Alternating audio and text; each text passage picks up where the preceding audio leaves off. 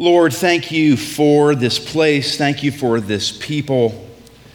Uh, when I'm away, I miss them, and I'm thankful to be back. I'm blessed uh, to be back this morning uh, to share the Word of God. I pray that you would guide my words, uh, help me to move out of the way. I pray that we all, myself included, would feel uh, the conviction in our hearts, the encouragement in our hearts that we need to feel this morning that you desire for us. I pray that you would disciple us through your word this morning. We pray these things in the name of Jesus. Amen. Okay, Psalm 67. Psalm 67, just to give some context, um, is a thanksgiving song or prayer uh, for the harvest. And so uh, you can imagine the Israelites uh, gathering in all the things they had planted, and this is the prayer or the song that they would sing or pray together as a congregation, uh, thanking God for what had grown that year. This uh, this particular psalm starts with what they call the Aaronic blessing. So it's from Numbers 6. You've, you hear that sometimes as a benediction at, at, at a church like ours. Um, basically, a, a, prayer that God gave to Aaron, uh, the first priest of the God, uh, people of God. Uh, and he would use that as, as a way to remind them of some things. And then it ends in verse 6 and 7 um, with a thanks for the Lord for an abundant harvest. And I I think we got some things to learn, certainly from the beginning and the end of this psalm, but it's the stuff in between that I think really has a challenge for us. The stuff in between is going to help us understand um, that there is a purpose for our personal and collective blessings. There's a purpose for our personal and collective blessings or resources. And so, as we look at the information presented to us in Psalm 67, I pray that that's where we will feel a challenge or an encouragement this morning. So let's jump right in. Look at verse 1. Here we have again the, the, the, the, the congregation, the psalmist, asking for a blessing. Verse 1 May God be gracious to us and bless us and make his face to shine upon us. Uh, there's uh, really two passive lessons, and I want to also use verse 1 as a discussion starter for us. Um, the first passive lesson that we can learn just from verse 1 is that the psalmist is asking for blessing. He's asking for it. He's saying, Lord, bless me, bless us. And so the first passive lesson for us this morning is it is okay to ask God for blessing. It's okay. It's good. We should ask God for blessing. And so the discussion starter here uh, comes on the tail end of that. We have to start asking ourselves, what do we think blessing is? And I think that in the Western world, we, we have a little bit of a skewed view of what blessing is. I think maybe in, in our lives at some point or another, blessing tends or trends towards the material side of things. We think of blessing as uh, money or stuff or, or things. Uh, and that's not bad because the, the definition of blessing includes those things, but we have to also include time as a blessing, experiences as a blessing, people, relationships as a blessing, stuff as well. And so, uh, one uh, theologian uh, gave this definition for a generic definition of blessing. I think it's very helpful for our discussion. Uh, this person said this Blessings pertain to the favorable situations, conditions, and experiences enjoyed by the person or persons to whom the blessings belong. So, really, this we're going to call it a partial definition of blessing is blessings are things we enjoy. That's it. Blessings are things that we enjoy. Which takes us to the second passive lesson. It's not overt, but it's here. And that is that blessing is impossible without God. Blessing is impossible without God. Again, that's the point of the Aaronic blessing is to remind the people of God where blessings come from. May God be gracious to us and bless us. Both of those things are synonymous. And so, why do we have things that we enjoy? Because God enjoys us enjoying things, so He gives us things to enjoy. Think about this. That's God's grace in our life. If blessings are things that we enjoy and they come from God's grace, then God gives us things that we enjoy because He enjoys to do that. And so, what should we do? We should thank Him for all the good things we have. Why? Because they come from God's grace. If you earn them, they're wages. If you take it, it's loot. and so when we're given things that we enjoy, and they are truly blessings, they are from God's grace. So God's gifting is essential to the definition of being blessed. And so we come to this definition of blessings that we're going to use today. Blessings are any gracious gift from God that we enjoy. It's very broad. It's kind of freeing to think of blessings as anything we enjoy that we know comes from God. And so we then move in this discussion on blessings to asking, well, how are we blessed? How are we blessed? We are not a, an agricultural community. I mean, if we were all farmers, we may very well say, Thank God for the harvest we have. The McCormicks are here. I know they thank God yearly for all the okra that grows in their garden. But that's not what, there's probably many other things besides okra that we are thankful for. So let's talk about this Western view of blessing. If we're going to go just by material wealth, you've probably heard this before. Comparatively, we are the wealthiest people in the world here in the West. We're wealthy. Now, we may feel the tightness of our finances when gas is $4 a gallon and hummus is twice as expensive as it was two years ago. You know, in fact, Mason fact checked that for me because I don't know if it's actually, no, just kidding. Uh, get our intern on fact checking my hummus stats. Um, but listen, we're blessed in so many other ways. We are blessed in so many other ways. We Many of us have good friends that we enjoy. Many of us, uh, it could be as simple as you enjoy driving your car or you enjoy being in your house. Many of us enjoy our pets. We enjoy food. We enjoy vacation places. In fact, many of us enjoy our job. One of the things that happens to me when I'm away from grace, either I'm at Synod or I'm with the family on a trip, I realize I enjoy being your pastor. I enjoy it. It is hard at times. You all know that it is, but I love it. Being the pastor here brings joy to my heart. It's a blessing from God. It's not something I've earned, it's something God has given to me graciously. And so it's, I think, appropriate at this point just to take a quiet moment. Every single one of us, take a quiet moment and, and think about something you enjoy and how it has come from God and His grace. And it's also appropriate as we conjure up the idea of that thing we enjoy to say, Thank you, Lord, for this thing, this blessing. Thank you, Lord. And so, what we're going to do now is we're going to take this discussion on blessings and bring it into the context of the psalm. And so, the psalm, again, uh, it's a, it's a song or, or a prayer for the assembly of God's people. And so the psalmist isn't simply looking at individual blessings, he's looking at collective blessings. He's looking at the abundant harvest of the whole congregation. And so, as we bring this idea of our personal blessings into this context of communal blessings, when we start piling up all the things that we together are blessed with, we can't help but rejoice in what God has given us. I've already mentioned it a couple times today. We have so many children here. We have so many. And think about this all the spills, all the noises, all the running, all the ding dong ditch we have to deal with, right? With our new neighbors. It's a blessing. Yes, it's hard at times. And yes, it's a challenge with little kids. But man, it is so much enjoyment just sitting up here with them, listening to their answers. We all enjoy that. It's a blessing. If you haven't looked around in a while, we have a beautiful building. I worshiped twice over vacation at two different churches who are in temporary spaces. Some of you remember what that's like. We have this beautiful, beautiful building together. We have the mortgage that goes with it, okay? That's a, what a blessing. We can share with that. But listen, we have this building. We have, we're in this location where, where the, they're going to widen this road and they're building hundreds of houses. We're in a place where, where naturally the city is growing, and here we are in the middle of it. We're growing in numbers as a church. That's a blessing.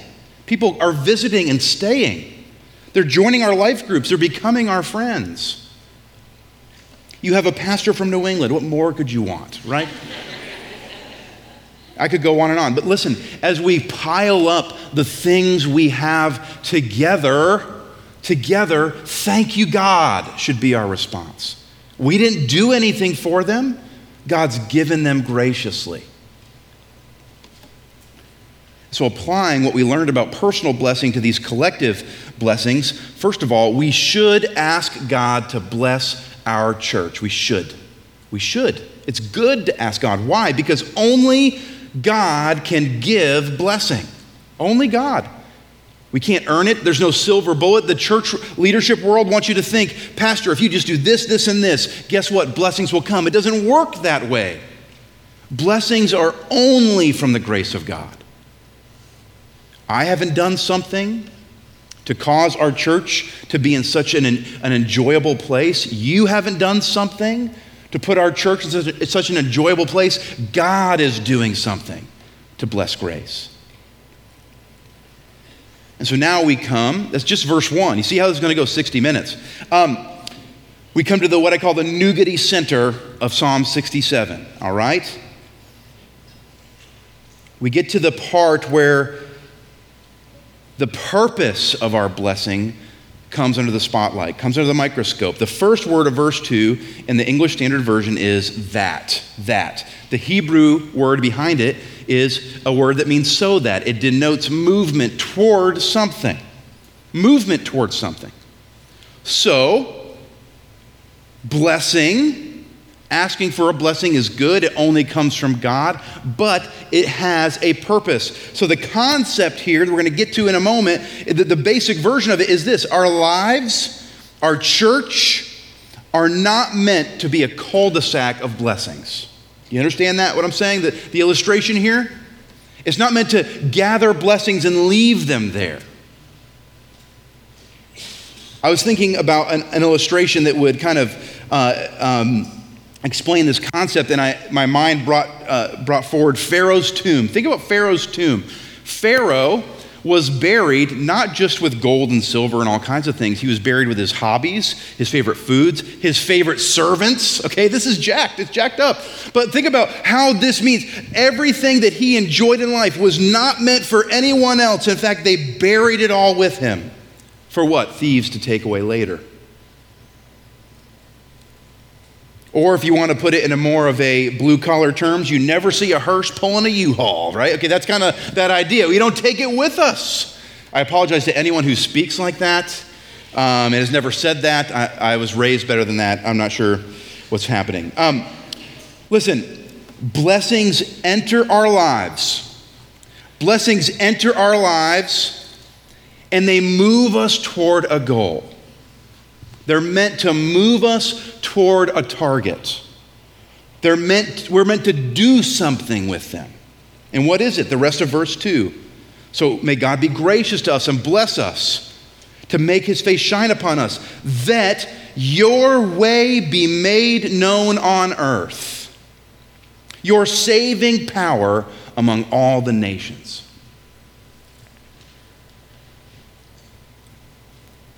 We are given blessing so that God's way be made known in all the earth. That's the purpose. That's the purpose. You see, God blessed the Israelites in this particular harvest when they used it, when they wrote this psalm. And, and why did he bless them? We know this from the, from the covenant he made with Abraham to bless the nations.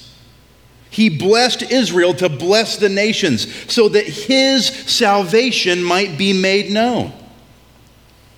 Now, that wasn't God's ultimate culmination of his plan, but guess what? The church is.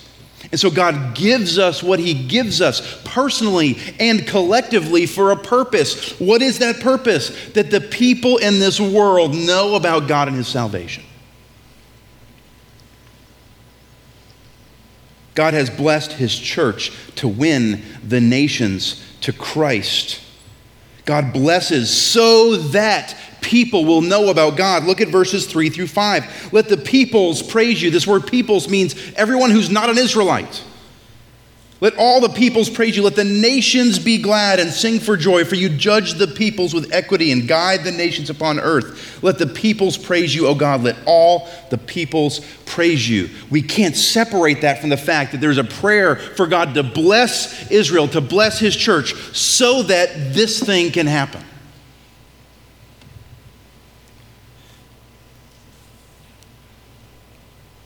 Part of the nature of being a child of God is we begin to understand that we do not have the right, nor is it good to hoard our blessings, to be a cul de sac of blessing. This is challenging.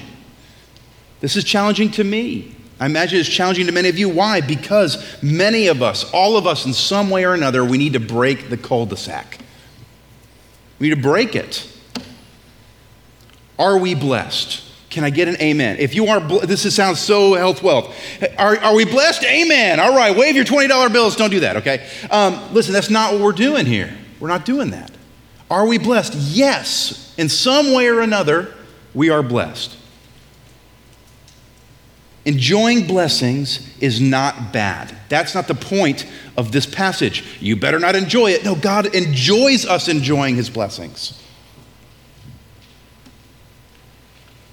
So, what's the point? I was drawn to another illustration. I don't know if you all, if you're around my age, you probably watched DuckTales. And Scrooge McDuck and DuckTales had this tower of gold that he would go and once a day swim around in. He would like do the backstroke in it. He'd fill his mouth with coins and spit them out. First of all, gross. You don't know where those coins have been.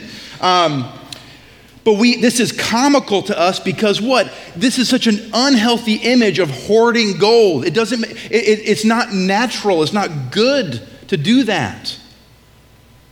And so, as individuals, not just money, but any blessing we have, if we were to hoard it like Scrooge McDuck, we would know that's not healthy.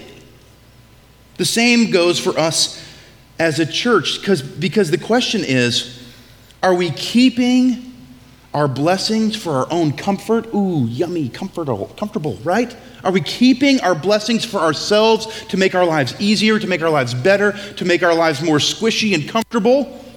Or are we allowing our blessings that we recognize come from God to lead us forward on His mission?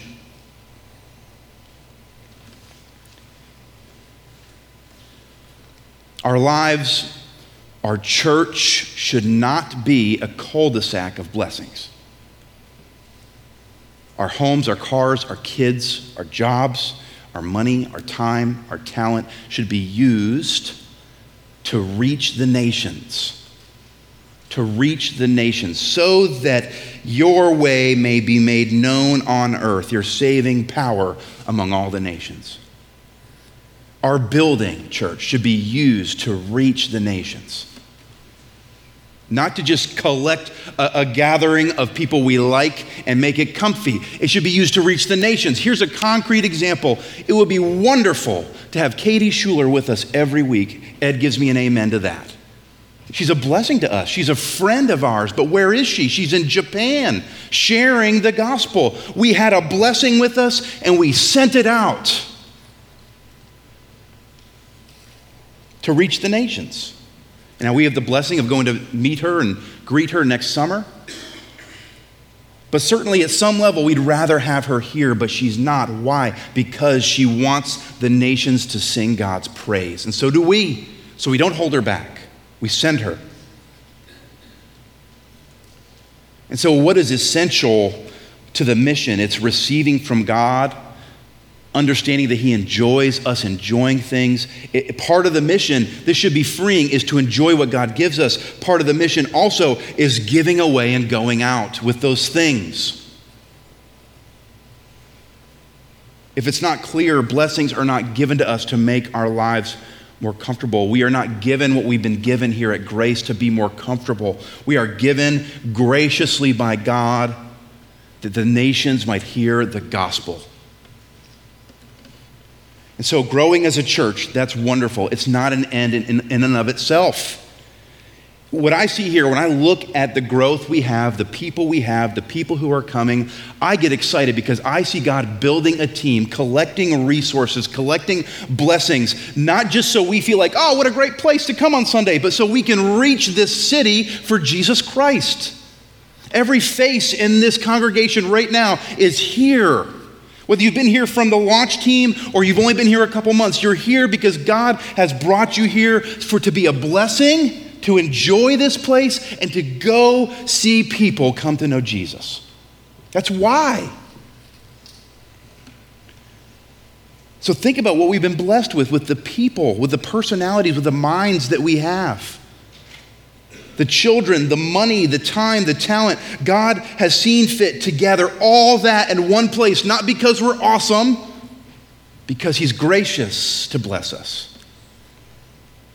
So that the lost in our city might know Jesus. That's why.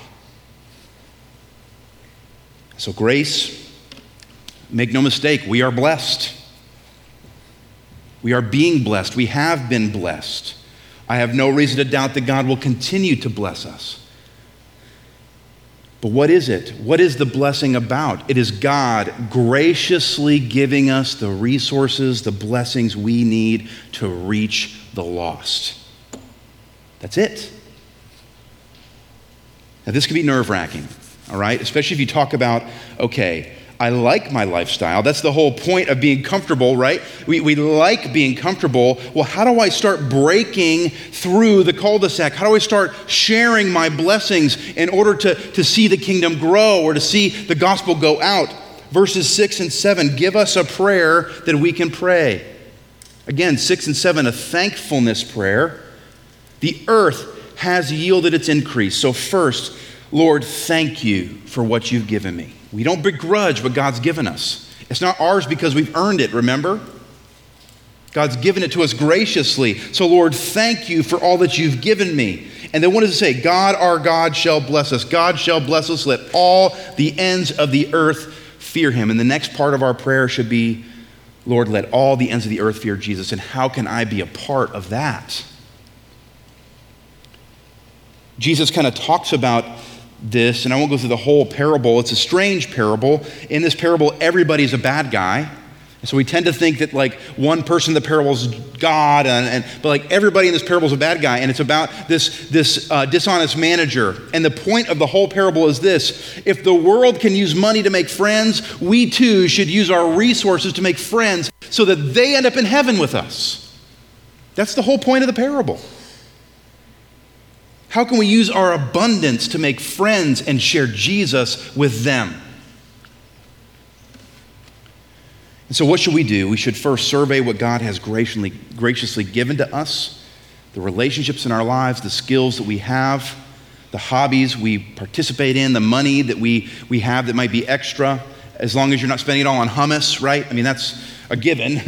um, and then we thank God for those things and we ask, how can I use these things to reach people for the gospel?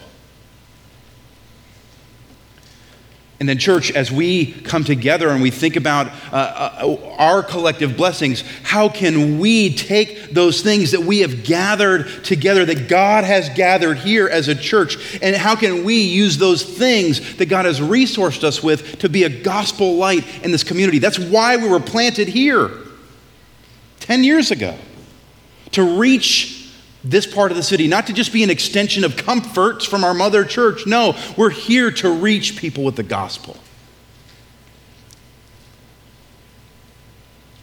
How can we pool our resources to send out the message of the saving power of Jesus Christ? Now, that can be tricky because sometimes we have to give away things we like. Sometimes we have to give away money or, or people. That's hard. It's hard to give away people who are skilled and we love them and they're our friends, but they're called to go do something someplace else. It's our responsibility as a church to, to encourage that, to enable that, as hard as it may be. Now, we would be remiss this morning if we did not recognize our greatest blessing, thinking about the definition of blessing things that God graciously gives us for us to enjoy. See, God gave us something to enjoy, a relationship to enjoy. Jesus Christ, our Savior. Jesus Christ, our Savior, is a blessing, not just in the way that, like, oh, He saved me from my sin, but no, that's something that God enjoys us enjoying, our relationship with Jesus. And so the, the Lord's Supper is a reminder of this gospel light this gospel truth. It's been uh, convicting to me recently, mostly through our summer school class, just thinking about the idea that God didn't give us saving data. God didn't give a, if God maybe were a Reformed Presbyterian, he would have sent a spreadsheet instead of Jesus. Here's a book. All right, here we go. Here's all the data you need. He sent a person to know and to relate to. He gave us a personal relationship, and that person, Jesus, reminds us that we have a fatal problem our sin. Living the way we want to live is a fatal problem. And then we have this person that, that grabs us by the hand and leads us to the life that he lived, the death that he died, the resurrection that he was granted, and he leads us by the hand to salvation from sin through relationship. And this morning, as we participate and eat the bread and drink the wine or the juice, Jesus is sitting with us at the table, enjoying our company. He's enjoying us. How can we not enjoy him in return? In fact, I was thinking about this prospect as well. Jesus sitting at the table enjoying sinners is what made the Pharisees probably the most mad. He sat people that didn't deserve to be sat with. Guess what? We don't deserve to be sat with, but he sits here and he reminds us of just what he's done.